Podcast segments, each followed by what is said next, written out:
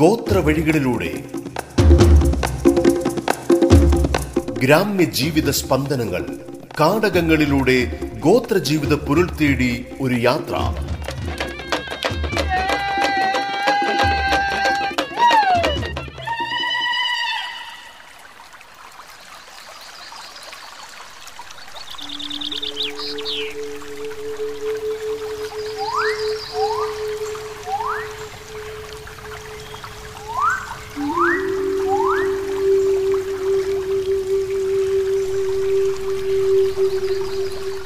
വണക്കം.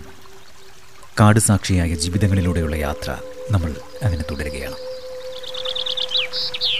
മുരളിമാഷിന്റെ അതായത് P K മുരളീധരന്റെ ഗോത്രമാനസം എന്ന പുസ്തകത്തിൽ നിന്നാണ് നമ്മൾ ആമുഖം പറഞ്ഞു വരുന്നത്.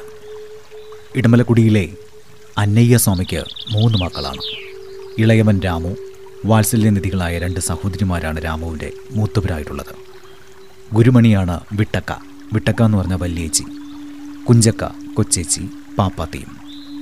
ദരിദ്രനെങ്കിലും അന്നയ്യൻ ഭാര്യയെയും കുഞ്ഞുങ്ങളെയും പട്ടിണി കിട്ടില്ല കാടും തോടും തേടി അയാൾ കുടുംബം പുലർത്തി.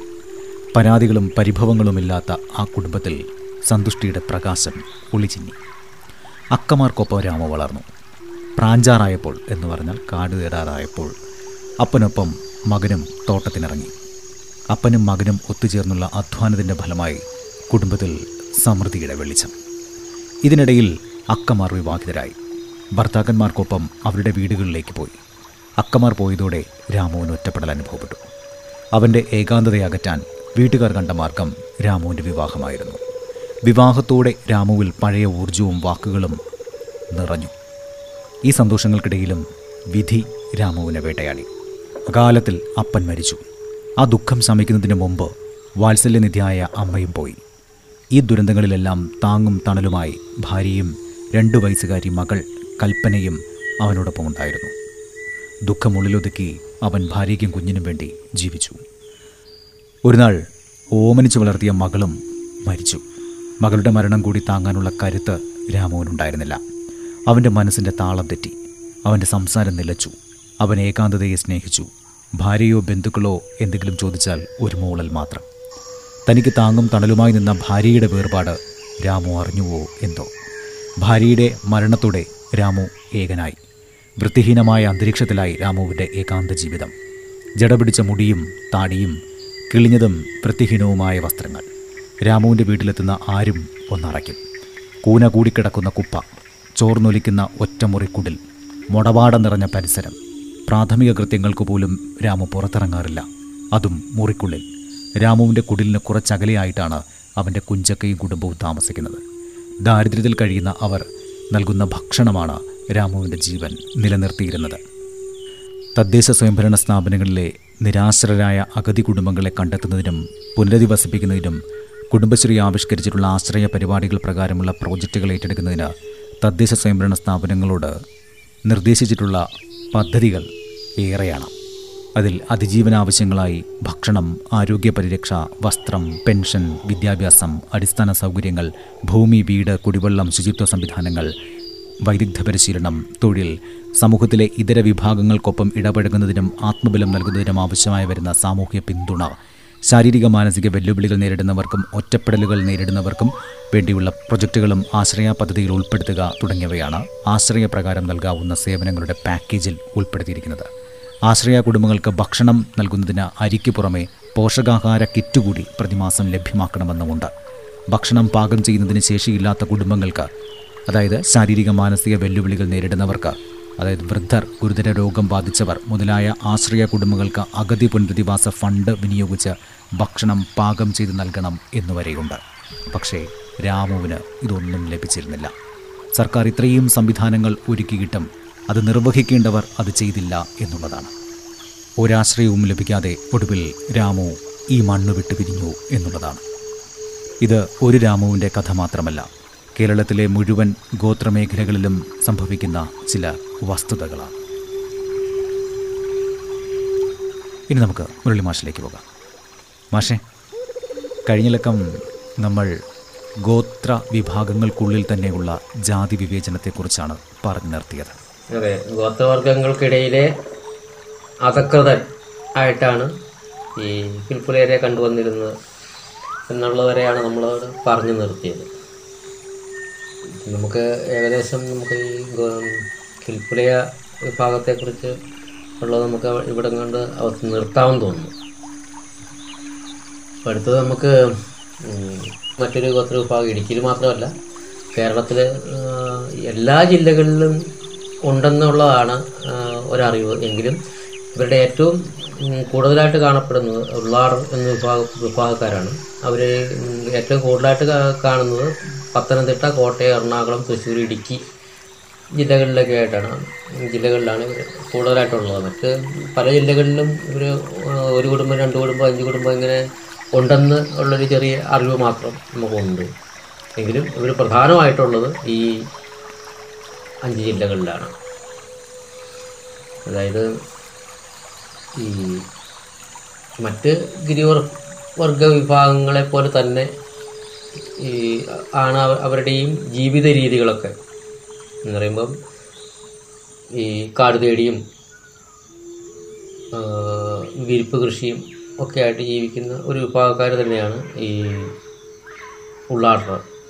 പക്ഷേ ഈ ഉ- ഉള്ളാടനെ കുറിച്ച് നമ്മൾ പറയുമ്പോൾ ഈ മറ്റ് ഗോത്ര വിഭാഗങ്ങളെക്കാൾ കൂടുതൽ മലയാളവുമായിട്ട് ഒത്തിരി അടുത്തിടപഴകുന്നവരായിട്ടാണ് നമ്മൾ കണ്ടുവരുന്നത്. കാരണം അവരുടെ കലാരൂപങ്ങളാണെങ്കിലും ഒക്കെ ആചാരങ്ങളും കലാരൂപ ആചാരങ്ങളിൽ ഈ ഗോത്രവർഗവുമായിട്ട് കുറച്ചൊക്കെ ബന്ധങ്ങളുണ്ടെങ്കിൽ പോലും അവരുടെ കലാരൂപങ്ങൾക്ക് ഏറ്റവും കൂടുതൽ സാമ്യം നമ്മുടെ ഈ കേരളീയ കലകളുമായിട്ടുള്ളതാണ്. ഉദാഹരണത്തിന് ഈ അവരുടെ ഈ വിൽപ്പാട്ട്. ഏറ്റവും പ്രധാനമായിട്ട് അവർ അവർ ചെയ്യുന്നൊരു കലാരൂപമാണ് ഈ വിൽപ്പാട്ടെന്ന് പറയുന്നത്.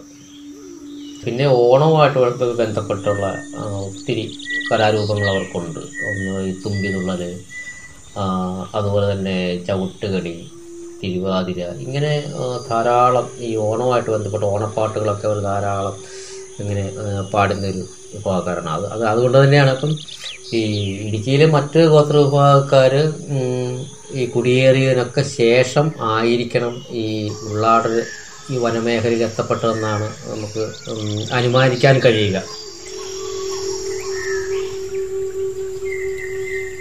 ഇനിയൊരു ഇടവേളയാണ്.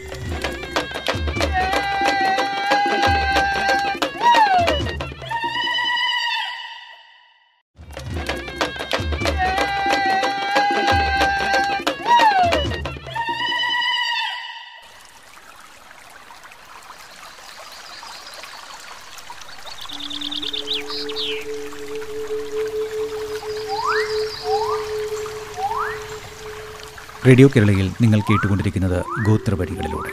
P K മുരളീധരനൊപ്പം.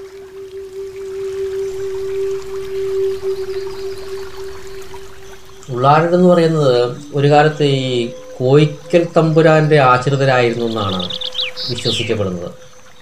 അതായത് ഈ അന്ന് ഈ വടക്കേച്ചൊക്കൻ ആരയൊരുമിക്കല്ല് ചേർന്നാട് തുടങ്ങിയ പ്രദേശങ്ങളിൽ ആദ്യകാലത്ത് താമസിച്ചിരുന്നത് അവർ ആദ്യ ആദ്യകാല കാലങ്ങളിൽ ആ മേഖലകളിലാണ് താമസിച്ചിരുന്നത്. അപ്പോൾ അന്ന് ഈ കോയിക്കത്തമ്പുരാന് വേണ്ടിയിട്ട് വനവിഭവങ്ങൾ ശേഖരിക്കുന്നത് ഇവരായിരുന്നു എന്നാണ്. അവരുടെ മുഖ്യ തൊഴിൽ അതായിരുന്നു. കുടുംബക്കാരുടെ ക്ഷേത്രത്തിലെ പൂജാകാര്യങ്ങൾക്ക് വേണ്ടിയിട്ട്. അത് മാത്രമല്ല അവർക്ക് ഈ കോയിക്ക ക്ഷേത്രത്തിലെ പൂജാകാര്യങ്ങളിൽ ഇവർക്ക് ചുമതലയുണ്ടായിരുന്നു എന്നൊക്കെ ഒരു വിശ്വാസം അവരുടെ ഇടയിൽ നമുക്ക് കാണാൻ കഴിയും. അതായത് ഈ പന്തളം രാജാവുമായിട്ട് ശബരിമല ശ്രീയപ്പനുമായിട്ടൊക്കെ ഇവർക്ക് ഒത്തിരി അടുപ്പമുണ്ടായിരുന്നു എന്നൊക്കെ ആണ് ഇവർ പറയുന്നത്. അതായത് ഈ പന്തളം രാജാവിന്റെ വില്ലാളിപ്പടയുടെ പൂർണ ചുമതല ഉള്ളാടന്മാർക്കായിരുന്നു. മറ്റൊരു വിശ്വാസം ഇവർ പറയുന്നത് ശബരിമല അയ്യപ്പനെ അസ്ത്രവിദ്യ പഠിപ്പിച്ചത് കൊച്ചുകടത്ത എന്ന ഉള്ളാടനായിരുന്നു എന്നാണ് പറയുന്നത്. അതായത് കൊച്ചുകടത്ത എന്ന് പറയുന്ന ഒരു ഈ അയ്യപ്പൻ കഥകളിൽ കൊച്ചുകടത്തെക്കുറിച്ച് പറയുന്നുണ്ടല്ലോ. ആ കൊച്ചുകടത്ത എന്ന് പറയുന്നത് ഉള്ളാടനായിരുന്നു എന്നാണ് ഇവരുടെ ഒരു വിശ്വാസം. അത് എത്രത്തോളം അതിനകത്ത് ശരിയായിട്ടുണ്ടെന്നുള്ളത് നമുക്കത്ര ഇതിൽ അറിവില്ല. എങ്കിൽ പോലും അവർ അവർ പറയുന്നത് അങ്ങനെയാണ്. അപ്പോൾ അവർ ഉള്ളാടനായിരുന്നെന്നും അതിന്റെ സ്മരണയ്ക്കായിട്ട് അസ്ത്രവിദ്യ പഠിപ്പിച്ച ഗുരുവാണല്ലോ. അപ്പോൾ അതിന്റെ സ്മരണയ്ക്കായിട്ട് തലപ്പാറക്കോട്ടയുടെ പൂർണ ചുമതല ഉള്ളാടന്മാർക്ക് കൊടുത്തിരുന്നു എന്നൊക്കെയുള്ളൊരു വിശ്വാസങ്ങൾ ഇവർക്കിടയിൽ കാണാൻ കഴിയും. മറ്റ് ഗോത്ര വിഭാഗങ്ങളിൽ നിന്നുള്ളൊരു ചെറിയൊരു വ്യത്യാസം എന്ന് പറയുന്നത് ഈ മറ്റൊരു ഗോത്ര വിഭാഗക്കാരും ഈ സ്ത്രീധനം എന്ന് ഉള്ളൊരു സംവിധാനം ഉണ്ടായിരുന്നില്ല. ഇന്നിപ്പം സ്ത്രീധനമായിട്ടല്ലെങ്കിൽ പോലും ചില ആളുകൾ പെൺകുട്ടിക്ക് സ്വർണമായിട്ടോ അല്ലെങ്കിൽ ഭൂമിയായിട്ടോ ഒക്കെ ഇന്നിപ്പം പല ഗോത്ര വിഭാഗങ്ങളും കൊടുക്കുന്നുണ്ടെങ്കിൽ പോലും പണ്ട് കാലത്ത് മറ്റ് ഒരു ഗോത്ര വിഭാഗക്കാരും അങ്ങനെ അങ്ങനെയുള്ളൊരു സ്ത്രീധന സമ്പ സമ്പ്രദായം ചെയ്തു വന്നിരുന്നില്ല എന്നാൽ ഈ ഇവരുടെ ഇടയിൽ ആ കാലത്തും ഈ സ്ത്രീധനം ചോദിച്ചു വാങ്ങുന്ന ഒരു രീതി ഉണ്ടായിരുന്നു എന്നാണ്. സ്ത്രീധനം എന്ന് പറയുമ്പോഴത്തേനും മണ്ണും മറ്റ് ധാന്യങ്ങളൊക്കെ ആയിട്ടായിരുന്നു ഇവർക്ക് ഇവർ ഈ ഇത് വാങ്ങിച്ചിരുന്നതും. അത് ഈ കല്യാണം വിവാഹം ഉറപ്പിക്കുമ്പോൾ തന്നെ ഇത് പറഞ്ഞ് ഇതും പറഞ്ഞ് ഉറപ്പിക്കുമായിരുന്നു എന്നാണ്. അതായത് ഈ പെണ്ണിന്റെ വീട്ടിൽ വെച്ചാണ് ഈ വിവാഹാലോ ആലോ ആലോചനയും ഈ ഉറപ്പീരും ഒക്കെ നടക്കുന്നത്. ആ നടക്കുമ്പോഴത്തേനും കാരണം വലിയ അവരുടെ കാരണന്മാർ ആ പെണ്ണിന് എന്ത് എന്താണ് കൊടുക്കുന്നത്? അതിനെക്കുറിച്ചൊക്കെ ചോദിക്കുമായിരുന്നു എന്നാണ് പറയപ്പെടുന്നത്. അപ്പോൾ ഈ ഗോത്രവിഭാഗങ്ങളിൽ ഇടുക്കിയിലെ ഗോത്രവിഭാഗങ്ങളിൽ ഈ ഒരു സ്ത്രീധന സംവിധാനം ഉണ്ടായിരുന്നെങ്കിൽ ഉള്ളത് ആയിട്ട് പറയപ്പെടുന്നത് ഈ ഒരു വിഭാഗത്തിൽ മാത്രമേ ഉള്ളൂ. വേറെ ഒരു വിഭാഗത്തിലും ഇതിനെക്കുറിച്ച് ഉള്ളൊരു ഇതില്ല. പിന്നെ സദ്യ വട്ടങ്ങളായി വിവാഹവുമായിട്ട് ബന്ധപ്പെട്ട് വിവാഹ സദ്യയൊക്കെ ഉണ്ട്. അപ്പോൾ ആ സദ്യയൊക്കെ ഉള്ളത് എന്ന് പറയുമ്പോഴത്തേനും അത് ഈ പല മേഖലകളിൽ നിന്നും ഇവർ ശേഖരിച്ച് കൊണ്ടുവരികയാണ് ചെയ്യുന്നത്. അതായത് ഇപ്പം ഈ വിവാഹം അടുക്കുമ്പോൾ ആ ഒരു ഒരു മൂന്ന് നാല് ദിവസം മുമ്പ് തന്നെ ഇതിനുള്ള ചട്ടവട്ടങ്ങൾ ഒരുങ്ങി തുടങ്ങും. അതായത് ഇപ്പം നെല്ലാണെങ്കിൽ നെല്ലിടിച്ച് അത് തേൻ ചേർത്ത് ഒക്കെയാണ് അത് പ്രധാന സദ്യയിലെ പ്രധാന വിഭവമാണത്. ഈ അവരിടിച്ച് അതിനകത്ത് തേൻ ചേർത്ത് കൊടുക്കുന്നത് ഒരു പ്രധാന വിഭവമാണ്. പിന്നെ ഈ പലതരത്തിലുള്ള ഈ പുളിയുള്ളതും അല്ലാത്തതുമായിട്ടുള്ള കാട്ടിൽ നിന്നുള്ള ഇലകളൊക്കെ ഇങ്ങനെ ശേഖരിച്ചു കൊണ്ടുവന്നിട്ട് അതിടിച്ച് പിഴിഞ്ഞ് അതിന്റെ ചാറെടുത്ത് ആ ചാറും ഈ ഇതിനകത്ത് ഈ സദ്യക്ക് വിളമ്പും. ഇതിനായിട്ട് അവർക്കറിയാം ഈ ചെറിയ ഈ പല തരത്തിലുള്ള ചെടികളും ആ ചെടികളുടെ തണ്ടുകളും ഒക്കെ ഇവർ ശേഖരിച്ചുകൊണ്ട് വന്നിട്ട് ചില സസ്യങ്ങളുടെ തണ്ടാണ് ഇടിച്ച് പിഴിഞ്ഞ് അതിന്റെ അതിന്റെ അതിന്റെ ചാറാണ് കൊടുക്കുന്നത്. ചിലതിന്റെ ഇല ഇടിച്ച് പിഴിഞ്ഞ് അതിന്റെ ചാറൊക്കെ കൊടുക്കുന്നത് ഇപ്പം അതിനകത്തൊക്കെ ഒത്തിരി മാറ്റം വന്നിട്ടുണ്ട്. ഇന്നിപ്പം അതൊക്കെ ഉപേക്ഷിച്ച് ഇപ്പം നാടൻ രീതിയിലേക്കുള്ള ഒരു ഇതിലേക്ക് മാറിയിട്ടുണ്ട്. പക്ഷെ പണ്ട് കാലത്ത് ഇങ്ങനെയൊക്കെ ആയിരുന്നു ഇവർ ചെയ്തിരുന്നത്. പിന്നെ ഈ സദ്യയിൽ ആ കാലഘട്ടങ്ങളിൽ ഈ നൂറോൻ ചീനോൻ മാന്ത മാന്തൽ തുടങ്ങിയിട്ടുള്ള ഈ കാട്ടുകിഴങ്ങുകൾ ചുട്ട് വിളമ്പുന്നത് രീതി രീതിയും ഉണ്ടായിരുന്നു എന്നാണ് പിന്നെ ഈ പഴവർഗങ്ങൾ സത്യവട്ടത്തിലുണ്ടാവും. ഈ കാട്ടിൽ നിന്ന് കിട്ടുന്ന പഴങ്ങൾ അതുപോലെ തന്നെ വാഴ വാഴപ്പഴങ്ങൾ ഇങ്ങനെയുള്ള പഴവർഗങ്ങളും ഒക്കെ ഈ സദ്യവട്ടത്തിൽ ഒരു വിളമ്പുന്ന രീതി ഉണ്ടായിരുന്നു. അപ്പോൾ ഇത് ഈ പണ്ടുകാലത്ത് ഈ മറ്റ് ഗോത്ര ഗോത്രവിഭാഗങ്ങളിലൊന്നും ഇങ്ങനെയുള്ള ആ ഒരു ആചാരങ്ങളൊന്നും ഉണ്ടായിരുന്നില്ല. കാരണം ഈ ഇല ഇടിച്ചു പിഴിഞ്ഞു കൊടുക്കുന്ന രീതിയോ അല്ലെങ്കിൽ അവരിടിച്ച് തേൻ ചേർത്ത് കൊടുക്കുന്ന രീതിയോ അതൊന്നും ഉണ്ടായിരുന്നില്ല. പക്ഷേ അന്ന് പറയുമ്പോഴത്തേനും ഈ സദ്യവട്ടം എന്ന് പറയുമ്പോഴത്തേനും ഒരു ഒരു ആഹാരം ഒരു ഒരു നേരത്തെ ആഹാരം കൊടുക്കുക എന്നുള്ളൊരു ഒരു ഇതുണ്ടായിരുന്നു. അതിപ്പം വിരിപ്പിൽ നിന്ന് കിട്ടുന്ന എന്തെങ്കിലും വസ്തുവകകൾ കൊണ്ട് ഒരു ഒരു ഒരു കറിയും ഒരു ചോറും കറി എന്ന് പറയുമ്പോൾ ഒരു ഒരു സാമ്പാർ പോലുള്ളൊരു കറി. ഇതൊക്കെ മറ്റ് വിഭാഗങ്ങൾക്കുണ്ടായിരുന്നുള്ളൂ പക്ഷേ പക്ഷെ ഇവരങ്ങനെയല്ല. അവർക്ക് ആ ഒരു ഇതിലേക്ക് ഒത്തിരി വിഭവങ്ങൾ ആ വിഭവങ്ങൾ കാട്ടുവിഭവങ്ങൾ ഉണ്ടായിരുന്നു എന്നാണ് പറയപ്പെടുന്നത് മാഷെ നമുക്ക് ഇതിലൊക്കെ നിർത്തിയാലോ? നിപ്പാട്ടുകളില്ല ഇന്ത്യയ്ക്ക് സമയമാണത് അതിനാൽ ഇന്ത്യയ്ക്ക് നിപ്പാട്ട് ആ ഇന്ത്യയ്ക്ക് നല്ലൊരു ഒരു പാട്ടും കൂടി കേൾപ്പോളൂ അടുത്ത തിങ്കക്കിളമ വീണ്ടും കേട്ടുവാപ്പോൾ